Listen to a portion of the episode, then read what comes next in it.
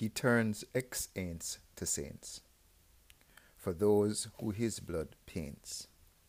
The greatest commission to open hell's prison and transform its ex cons.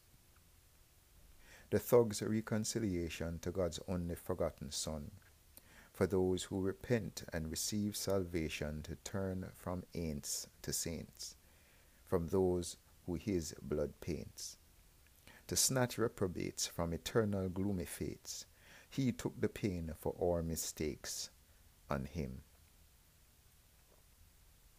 Our futures are no more grim.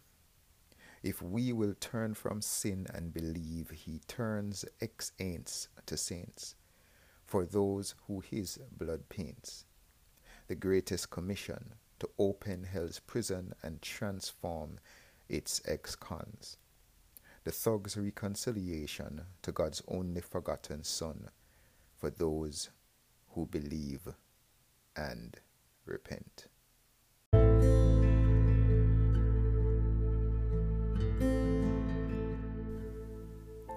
I've lived out of suitcases, being places that's not home.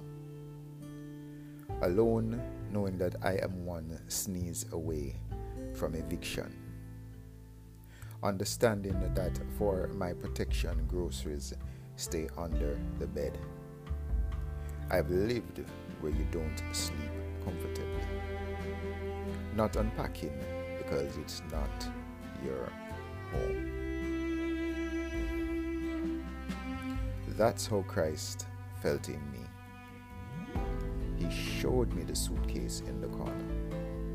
I opened the door and showed him my 100 inch TV, the latest Keurig, all the things he wasn't to touch.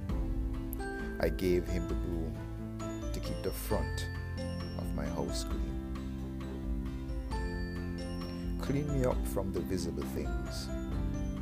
But you see that pride and superiority on the coffee table? Don't you dare go near that. Just keep me looking clean, but don't you dare unpack. No need to put faith, hope, and love on the closet rack. This flesh is my home, just your Airbnb. My selfishness is the reason why you made me free. My Bible school certificate and hermeneutics are the utmost sign of my divinity. My human mentor's pictures all over my living room as Christ is handed an old wooden broom to keep the front of my house clean. I respond to my kids with all kinds of mean, my anointing more precious than the Messiah. How dare Christ interrupt my morning prayer? Just take the broom and sweep the public things. But don't dare unpack and take up any space in my life, especially when it's time for the kids and wife. Just curl up in the corner until it's time to sweep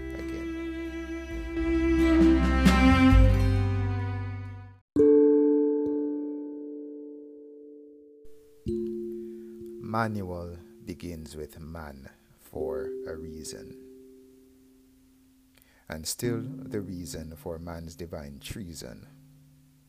We don't use manuals. Charging headlong into life's trials, dragging our dear families behind us. And as our dreams gather us we see the manual covered in dust and ignore it.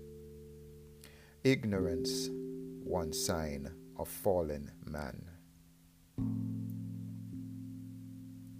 God spoke to man in the garden, and before man's heart hardened, he was intimately acquainted with his Maker. No manuals required. But as humans' holiness expired, man misdirected his prayer to himself, becoming his own manual.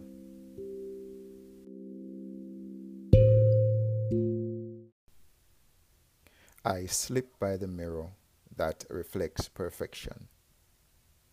The image of evil transmits no reflection. And tippy-toe up the staircase. The seventh step, creaking its greeting. Turn sharply into my coffin to shed my epidermis of cotton or sheepskin. The werewolf unveiling the wolf in sheep's clothing. My fangs poorly hidden, surrounded by other wolves doing the same thing.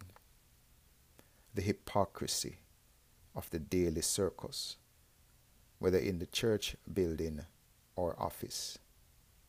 It's the same feeling. Did I get away again? In a fishbowl soaked in pain. The domestic fights we think none heard doesn't even move the tiniest herd. The society immune to the werewolf's howl. Yet still, we keep monsters under our suits. The tiny were cubs look oh so cute, thinking Abba doesn't care enough to free us. We live embracing a mind trap so dangerous.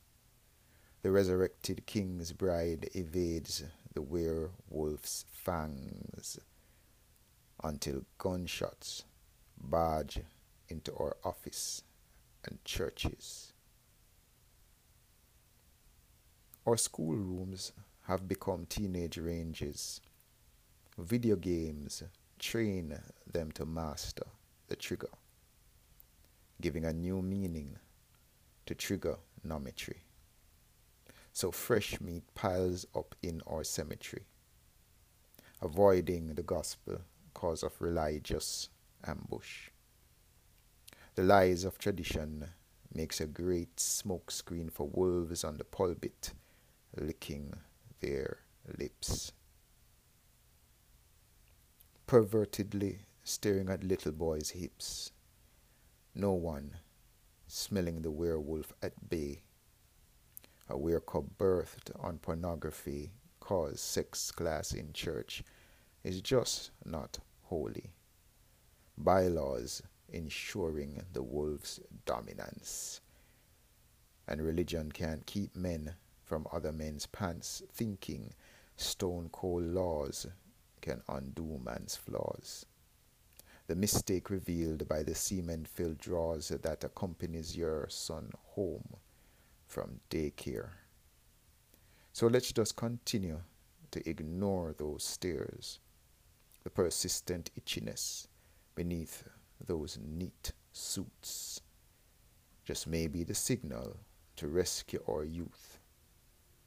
But have they already been bitten?